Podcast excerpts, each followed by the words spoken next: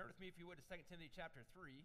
As you're turning there, I'm going to display some uh, fantastic goodies here. Is Daryl here? Daryl, this one's just for you, buddy. Just for you.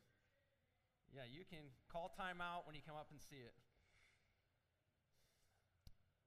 I have two Michigan jerseys here because I love Michigan, and it happens to go with our text today. How on earth does this go with our text today?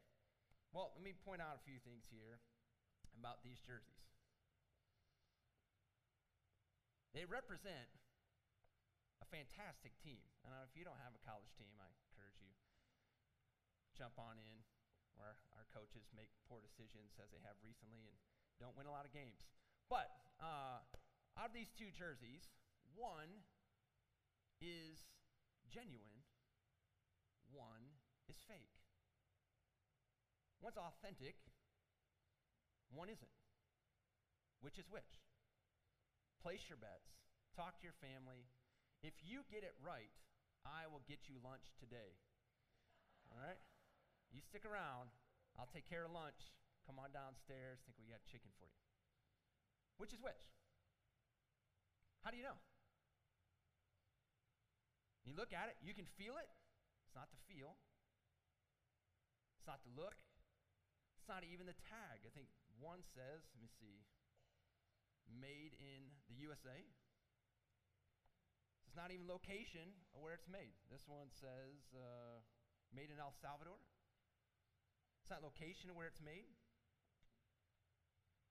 You know, my wife and I, when we were in Guam, there's an island just north of us called Saipan. At that point in time, when we were there, that's where all of the authentic field worn jerseys for the NFL were made in Saipan, of all places, tiny little island, Pacific. So, how do you know which is which? Which one's real? Which one's fake? It's the author. It's the author. You can put a tag on here that says made in wherever, and yet it's made in Bob's backyard. But does Bob have the rights to license the jerseys for that team. Who owns the rights to this? Bob or Nike? You understand those two differences?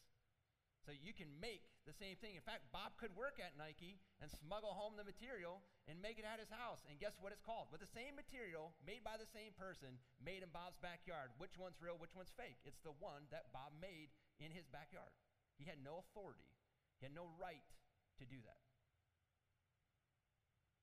One's real, one's fake, one's genuine, one is not. Spiritually, this is true as well. As we saw last week, there are two masters, two owners the devil and the Savior. Who owns the rights to your soul. Because the fall, we're all born going astray. We all turn to our own way. But the Lord laid on Jesus, Him, the iniquity of us all. And if we come and trust in Jesus as our Savior, then we've been purchased with His blood, 1 Corinthians 6 says. And so we are not our own, for we are bought with a price. Therefore, we're to glorify God with our body and our soul. Who owns the rights? And how do you tell the difference? Is it possible that somebody here is a fake? Absolutely. Well, how do we know it? Because Paul's writing to Timothy, and there were fakes in his midst. There could be fakes in ours. You can look the part. Right? I was a pastor's kid. I know how to look the part. I know how to put on the show. Some of you may be genuinely Christian, but this morning may have just been awful. And this would have been clash, clash, clash in your home and everything. Get in the car, we got to get to church. And then sitting there yelling, screaming, shouting. Then you get here, hey, everybody. God is doing a work in our heart and soul. Kids like, what on earth just happened? Right? And somehow the alarm clock not going off or maybe hitting snooze all of a sudden tests everybody's spirituality. But what's genuine and what's fake? What's a real Christian? What's fake? And Paul's going to challenge Timothy to recognize those in his midst that have gone from honorable to dishonorable, or they're dishonorable to begin with, and some that are just complete counterfeits. He's telling me to avoid these people, recognize them, and avoid them because they're going to do damage to the family of God. So, the question you and I need to ask as we walk through this Am I, are you, authentic? Am I, are you, are, are we authentic? We'll see this in 2 Timothy 3. So if you look at 2 Timothy chapter 3, 1 through 9, I'll tell you at the end, I'll tell you which one's right. So, right, spouse, you can figure which one's sleeping on the couch later. But 2 Timothy 3, 1 through 9, but understand this, that in the last days there will come times of difficulty. For people will be lovers of self, lovers of money, proud, arrogant, abusive, disobedient parents, ungrateful, unholy, heartless, unappeasable, slanderous, without self control, brutal, not loving good, treacherous, reckless, swollen with conceit, lovers of pleasure rather than lovers of God, having the appearance of godliness, but denying its power. Avoid such people. For among them are those who creep into households and capture weak women burdened with sins and led astray by various passions, always learning and never able to arrive at the knowledge of the truth. Just as Jannes and Jambres opposed Moses, so these men also oppose the truth, men corrupted in mind and disqualified regarding the faith. But they will not get very far, for the folly will be plain to all, as was that of these two men. So again, we're going to look at, we've gone from dishonorable to honorable, and now we're looking at counterfeits. And Paul's going to give again, how many examples? He'll give two examples at the end, two different people that are examples of these counterfeits. So in our text, Paul will point out the counterfeits and will instruct Timothy to recognize and avoid difficult and deceptive people. First, recognize and avoid the difficult. Look at verse number one. But understand this in the last, day, day, last days, there will come times of difficulty. Difficult times lie ahead, Timothy. And we've seen this throughout this book where Paul continues to remind him that suffering is on the horizon. But this is going to be true for all of the last days. There will be times and seasons for Christians in different places and different locations that will continue to experience difficult times. We, of course, in America, do not face the same, and, and there are some that feel like we're unbelievably oppressed because of the changes that have been made in the last, whatever, 10, 15, 20 years. All of a sudden, our freedoms are just dwindling. We don't have, and, and some of that may be true. But compare ourselves to, to Christians in Afghanistan. Compare ourselves to those in China. We are not oppressed. I mentioned before that years ago when my wife and I flew over to Turkey to help with a missions conference, and our friends that landed the day before us, they landed on Easter Sunday. We came the day after. And they landed on Easter Sunday, and they said, Hey, just to let you know, the people that they're going to church with in, in Turkey, they said, Just so you know, there's, there's a bomb threat at our church. Easter Sunday. And they're like, Bomb threat? What do we do? Well, we cancel here because of snow. They go, well, What do you do? We go to church. There's a bomb threat. Do not forsake the summing yourselves together. Well, look, we'll do our part. We're going to send a couple people, make sure we're good, but we're going to church. And we feel oppressed. But there are people that are going through actual difficult times, difficult seasons right now who cannot meet in a building like this, cannot turn on the lights for fear of what may come.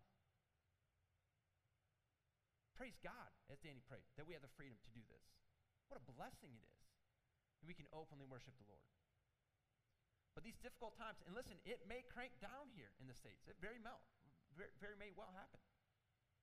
Where we may have to go underground. But as we've seen in church history, the more those screws tighten down and the more the church is persecuted, what happens? The gospel spreads. We may need more persecution here in America for people to wake up and realize this life is not, is not my own. This world is not my home. There are difficult times, Timothy, that are going to be coming ahead. And these are going to produce difficult people that bring difficulty into your church, your ministry, and your life. And he's going to give you 19 traits, 19 of them. We're going to walk through, try to walk through quickly. Some of them are self explanatory, some of them need a little bit of explanation. Some of them may come as a surprise, some may catch you off guard. But look at verse number two For people will be lovers of self, lovers of money, proud, arrogant, abusive, disobedient to parents, ungrateful, unholy, heartless, unappeasable, slanderous, without self control, brutal, not loving good, treacherous, reckless, swollen with conceit, lovers of pleasure rather than lovers of God, having the appearance of godliness but denying its power. Avoid such people first, lovers of self. We're commanded to love God, we're commanded to love our neighbors, and these people have gone with option C. I'm going to do me, I'm going to love me. I'm going to look out for numero uno. Me. This is who I'm, this is who I'm out for. Want to meet a difficult person? Find somebody who loves himself more than anything else. Another difficult person is a lover of money. Matthew 6 24 instructs us that we cannot serve two masters. Specifically, you cannot love God and love money. You can't. I tell Timothy, as we saw in 1 Timothy, that a love of money is a root of all kinds of evil. Love of money. The, the Ebenezer Scrooge finds money to be more valuable than people, his stuff to be more valuable than souls. This lover of money will use people and love things. And we are called to love people and use things. Next, we see in verse 2 the difficult people, they're proud and they're arrogant. They're proud through their boasting in themselves, they're arrogant in their attitude, they walk around with superiority. I am better than. You would never see somebody church walk around as if they're better than you, would you? As I say that sarcastically. Well, I wore a coat. They didn't. I'm superior. My kids weren't fighting coming in, and theirs were. Did you see so and so fell asleep in church? We're superior. We got it all figured out. They're blasphemers, and their blasphemies targeted at others, at God and their fellow man. That's why you'll see the word translated in some places, not just blasphemers or as abusive or demeaning, depending on your translation. Because their language, their abusive, blasphemic language is focused at people. And before you look down again, if you're going to add the next thing, so don't look down. Don't look down at the next verse. Don't do it, some of you. If you were to look, add the next, next thing to the list, they love themselves instead of God. They love themselves instead of others. They love money more than other things. You know, these are different restrictions. Could, could be, uh, maybe one of those is true of a person and one's not. They're boastful, they're arrogant, they're blasphemers. What's the next thing you would put on the list? Pastor Ethan just looked down. I caught him. You can flog him later. What's the next thing you would put on the list? Thief? Murderer? Adulterer? What would you put? What would you put? Do you remember what's put down there? Look down now. What, what's down there? Disobedient to parents. What? Parents, this is not the time for you to applaud. It's time for you to sit still. Okay? Disobedient to parents. Are you kidding me? You're telling me for a teenager, a college student, for a young one, to be, to be disobedient to their parents is akin to, it's the same as loving yourself more than loving God? I mean, we learned in Matthew 6 where you can't serve two masters. It's either God or money. And you're telling me disobeying your parents is just like forsaking God to choose money? Yes. That's what Paul's saying. It is one of the Ten Commandments, isn't it? So, children, teenagers, college students, you're still in authority of your parents. Obeying and honoring your parents is a prime calling for you. Is it because they're great? Because they're sinless? Because they're perfect? What's the answer to all the above? No. How do we know your parents aren't great, perfect, and sinless? Because they made you. I say that jokingly, just relax. Right? You're a chip off the old block. you're going to make the same mistakes they made. You're going to have some of the same foils and fumbles that they do. So you don't obey them and honor them because they're great and perfect and sinless. You obey them because Jesus has put them sovereignly in your life. And you trust him to do more for you than you can do for yourself. You obey and you honor. And the next four, next four statements are likely connected to either children or for certain to families. The next four. What are they? Ungrateful, unholy, heartless, and unappeasable. Children, teens, are you ungrateful? Mom, dad, grandpa, grandma, do your kiddos, do they see a grateful spirit from you? Do you teach them that? Are you acting wickedly or living in an unholy lifestyle? Are you heartless? And this word actually means hard hearted towards your kindred. It's hard hearted towards your kindred, towards your siblings, towards your family. Are you getting along with your siblings?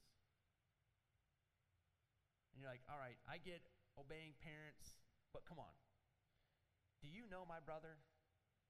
Do you know my sister? Jesus does.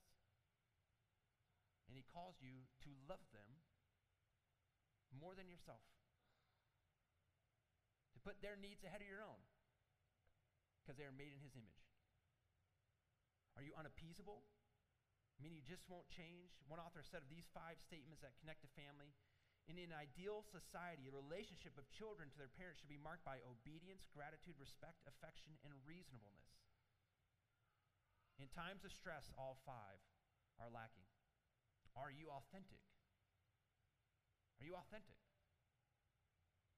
And the list of difficult people continues. Next is slanderers, which is the Greek word diabolos, devil.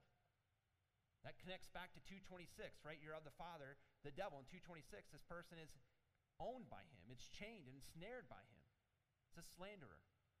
Difficult people can be without control. They're not ruled by the Spirit, but they're ruled by the passions and desires of the flesh. They could be brutal and simply just not love to do what is good.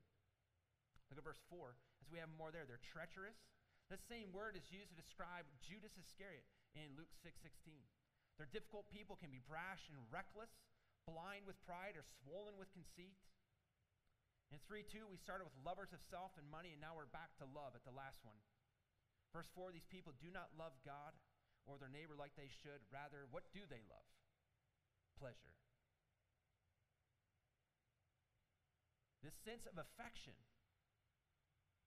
I love me. I love money. I love pleasure. But not God and not others. Where's your heart? Where's your heart? Are you authentic? This is what was going on in these people's lives, yet somehow these people were still able to think that if they just did one or two or three, that they could still dupe others into believing that they are godly. They put on the right outfit, walk into church, plop down next to somebody, and still act as if they were a godly person. Look at verse 5. It says, having the appearance, the appearance of godliness, but denying its power. Avoid such people. Having the appearance of God. Do you have just the appearance of godliness? But that's it. You look right, everything looks right on the outside. But inside, what did Jesus say of the Pharisees and Sadducees? You're full of dead man's bones. You look at the list of sins and, and you look at the list of sins here and you start wondering if these sins show that I'm not a Christian and I, have done one or two or three or I'm guilty of a bunch of them, does that mean I'm not saved? Pastor, are you trying to get me to, to doubt my salvation? Absolutely not. Absolutely not. Again, if you're new here, we're just walking through this book. Okay, so next week we'll be on the next chapter. But Paul is helping Timothy understand that there are fakes in his midst, and he wants Timothy to help the fakes recognize who they are. They're counterfeits. And to treat them as such. So means you, so that's why he'll say later to avoid them in that sense of you can't keep shepherding these people. They don't need a shepherd, they need a savior. And we'll get to that in a few seconds. So, does this mean if I'm guilty of one or two of these, doesn't mean I'm not a Christian? And not necessarily, and maybe. Well, what do I mean by that? It's possible you're not a Christian. How would I know? There's not like when you accept Jesus, you don't get like a holy belt buckle that comes around and everyone's just like, hey, you're a Christian. Look at your belt buckle. There's not, a, we don't have one of those. There's no nasal swab we can give you that comes out positive for Christian. Aren't you thankful for that? But at the same time, be nice. So, how would you know? How would you know if you are genuine or authentic? Because certainly the Pharisees and Sadducees of Christ's day, would they not have thought that they were authentic? The Pharisees and Sadducees? They thought they were it. They're the cat's meow. We are what you should be. And Jesus says, no. Uh, pass. You're the opposite of what people should be. You're swollen with conceit. Earlier in our scripture reading, we heard from Miss Virgie that there will be people that will prophesy in the name of the Lord. There will be people that even cast out demons. And what will Jesus say in the end? What will he say in the end? I never knew you. Depart from me, you worker of lawlessness. Even the demons believe, James says, and they tremble. So, what is it? How can I know if I am what I claim to be? How can I know if I'm an authentic or a fake, a counterfeit? You see, the answer is in this verse, in the very next phrase. They have the appearance of godliness. It looks good from the outside, but what do they do next? They have denied the power. They have denied the power of the gospel. Look at 3 5. Having the appearance of godliness, but denying its power. They've denied the power of the gospel. What does that mean? One author said they evidently attended the worship services of the church. They sang the hymns, said the amen to the prayers. They put their money in the offering plate. They looked and sounded egregiously pious, but it was form without power, outward show without inward reality, religion without morals, faith without works. When Jesus saves you, he makes a new creation. This is the transforming power of the gospel of God. If you've never experienced to know the transforming power of God, you've never known that God to transform your soul from death to life, you have good reason to question if you are what genuine or counterfeit. On the other hand, we have to wonder if I have been transformed by God. If Jesus has made me new, what should I do if I struggle with the sins listed here? What do you think the answer is? Repent. Turn. Come back. The prodigal son committed sin after sin. The father welcomed him back, but what did it start off with? He turned from what his life, he's running back, and where's the father? He's on the road. What's the first thing he says to his father? Father, I have sinned. There we go. We you're on the right track. Come back. Turn away from sin. Come back to the Father whose arms are open wide, who's faithful and just, who forgive and cleanse us from all unrighteousness. Come back if you find yourself here. If you're in these sins and you see no reason to confess, I have no reason to confess disobeying my parents. I have no reason to confess loving money, pleasure, or self. If you have no reason to confess, I would do some heavy soul searching. There's no regret, no, more, no remorse, no confession. You need to search your soul to see if you've been truly, genuinely transformed by the power of God and His gospel. Are you authentic? Are you authentic? Needless to say, the 19 traits listed by Paul here dealt with difficult people of all types and sizes. He had his hands full, but things would continue to get worse because some of the crowd would take it to the next step. Look, at, look at the next part here recognize and avoid the deceitful. We have the difficult, but now we have the deceitful. Look at verse 6. For among them, these, this, these difficult people, among them are those who creep into households and capture weak women burdened with sins and led astray by various passions, always learning and never able to arrive at the knowledge of the truth. For among them, again, that 3 1 through 5, those described in this lot uh, produced a group of deceitful people that were trying to take advantage of others. It's not enough for them to be entrenched and ensnared and in, imprisoned by Satan, but now they're trying to get others ensnared and chained by him as well. There were those that were taking advantage of women, not just any women, but women that Paul describes as weak. So, all ladies, just take a deep breath. Let me explain what he means by that. Okay, you say the same for men if they meet these qualifications. What specifically about these women made them weak? They were haunted by their past. And or perhaps were susceptible to being led astray by their passion that was their weakness. And these men, we assume, or others, we assume, came by and were leading, taking advantage of these ladies in various forms and fashions, ensnaring them, capturing them, and overcoming them. One author said of this one of the reasons these women were so easily taken in by the false teachers with burdened consciences from guilt of past sins and possibly still in such sin, they were quite vulnerable to any false view to ease their conscience. So these deceivers who had denied the power of the gospel and opposed the truth of God's word came in. They took advantage of these ladies, and Paul will now share an illustration of two deceivers who were similar to what we see here in this stage. Who are the two deceivers that we see in verse number 8 and 9. Just as Jannes and Jambres opposed Moses, so these men also oppose the truth. Men corrupted in mind, disqualified regarding the faith. Now, who are Jannes and Jambres? Do you remember who these people are that talked to Moses? Do you remember what book they're found in? Nobody? Anybody? Exodus. That's a good guess. The answer, it's not in the Bible. So it's not in any of those. It's not. So, how do we get Jannes and Jambres? You're like, I, I didn't think I could remember. I don't remember those names from the Old Testament. Well, they're not there. So, how do we get to Jannes and Jambres?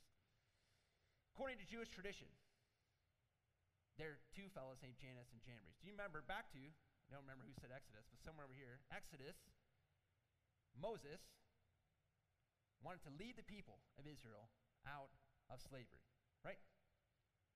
When Moses was doing so, he would go before Pharaoh and he would perform a miracle, do something that would blow our minds, and the magicians, Pharaoh's magicians, would try to do the same thing. And the first couple times, it seemed like they succeeded, and they're kind of going toe to toe, and then all, re- all of a sudden they realize we can't go toe to toe. We can't do this. This is power beyond power that we've ever seen before. This is a power of God. Well, two of those magicians, according to Jewish tradition, are named Jannes and Jambres. And when the people of Israel left, these two fellows were like, we're going with them. They have the true power of God. And so they left with them. And when Moses was up on the mountain, these two knuckleheads convinced the people to make a god, a golden calf, when Moses was gone. So the blame, according to Jewish tradition, is on Jannes and Jambres. The, so Paul used this illustration from Jewish tradition to point out this truth here that these men, what's happening in the church of Ephesus, what's happening in Timothy's church is the same thing that Jewish tradition points to for Jannes and Jambres. That you have these men are taking advantage, just like Jannes and Jambres took advantage of the weak people of Israel at that time. These men are taking advantage of people in the church, and they're leading them astray. These kind of men oppose the truth. They're corrupted in mind, disqualified regarding the faith. They're not an honorable vessel. They're counterfeit. They are fakes. Paul says in verse 9 by saying, But they will not get very far, for their folly will be plain to all, as was that of those two men. Eventually, the foolishness of these men in Timothy's day will be made clear, as it was during the rebellion of the golden calf. Deceitful people will be exposed, and rightfully so. So, what does all this mean for us today, and what can we apply to our lives from a text that has a lot to do with just sin and people that are opposed to the gospel. What can we apply as Christians? First, let me ask you, friend, are you authentic? Are you authentic? I've mentioned here before that in church I grew up in, one of our deacons ended up walking down the aisle one day and accepted Jesus as his Savior because he realized I'm not authentic. I have the appearance of godliness, crossed my T's, dotted my I's. I never met the transforming power of God. Can you imagine deacons, the humility that I had to take to stand before the church and say, I've never known Jesus?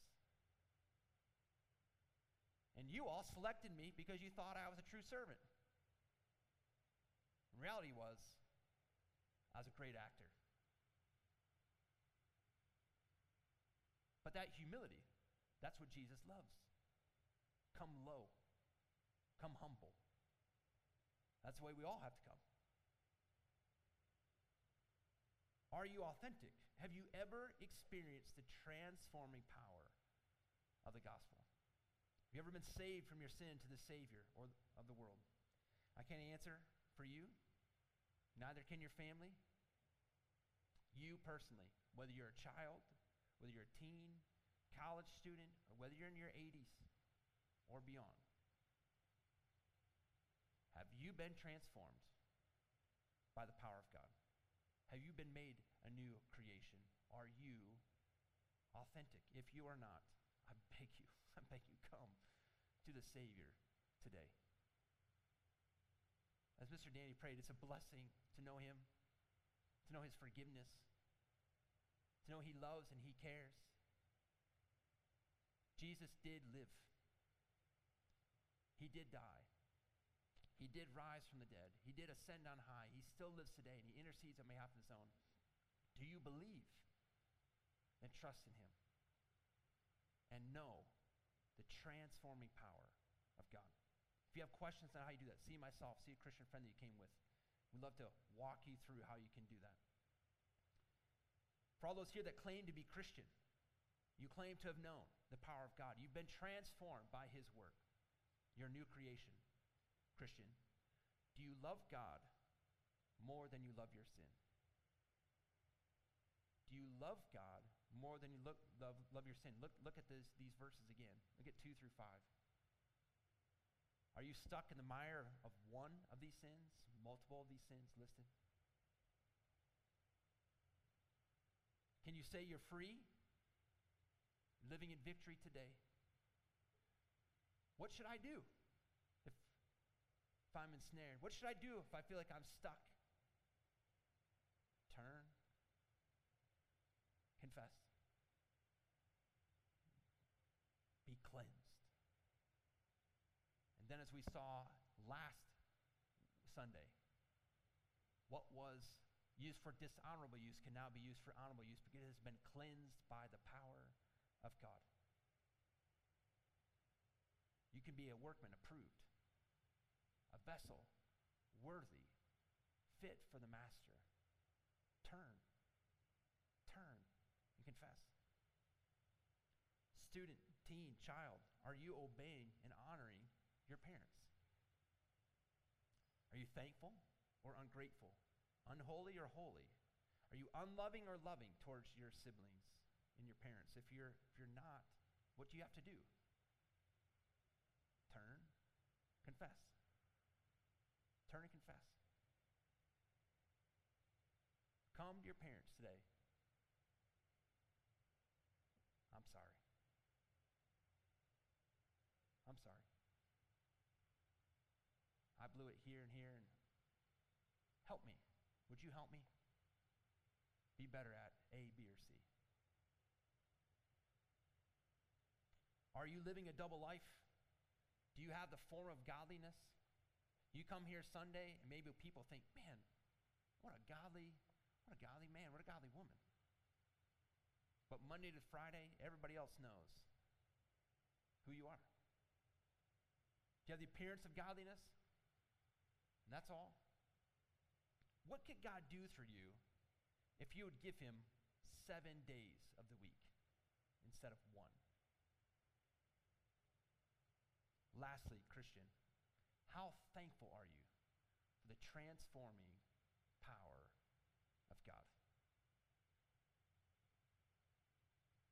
You go through the list of sins that we see in Scripture, go through the list of sins that you see even here in this text, and you realize, except for God's grace, I could be ensnared by all of them all the time. But God. Ephesians 2 tells us that when we were born, we were born dead, going astray. We're dead in our trespasses and sin. But God makes us alive. By grace, you are saved through faith. How thankful are you for the transforming the gospel? Praise God this week. then, by His grace, as we saw in chapter 2 of this text, go be strengthened by the grace that is in Christ Jesus. Go live for Him through His power, not your own. Are you authentic? Are you a fake? Let's bow for a prayer. Jesus, help us. Well, I, don't know the hearts of everybody here, but I would assume each of us here would never want to be characterized as a fake or a counterfeit. So, Lord, as was prayed in our earlier prayer, we pray that if there's somebody here that does not know you as Savior, Lord, may today they come. May today they know you. That they would know the grace of God, His mercy, His love, His forgiveness. They may know the power, the transforming power of the gospel that brings life from death. Lord, we pray for us as believers, Lord, to love you more than money, more than ourselves, more than pleasure. Lord, help us to honor. Help us to obey the authorities that you place in our life. Keep us, Lord, from living the Judas Iscariot double life. And Lord, as we walk through this week, may we, with great rejoice, praise you time and time again for the transforming work and power of the gospel. In Jesus' name we pray.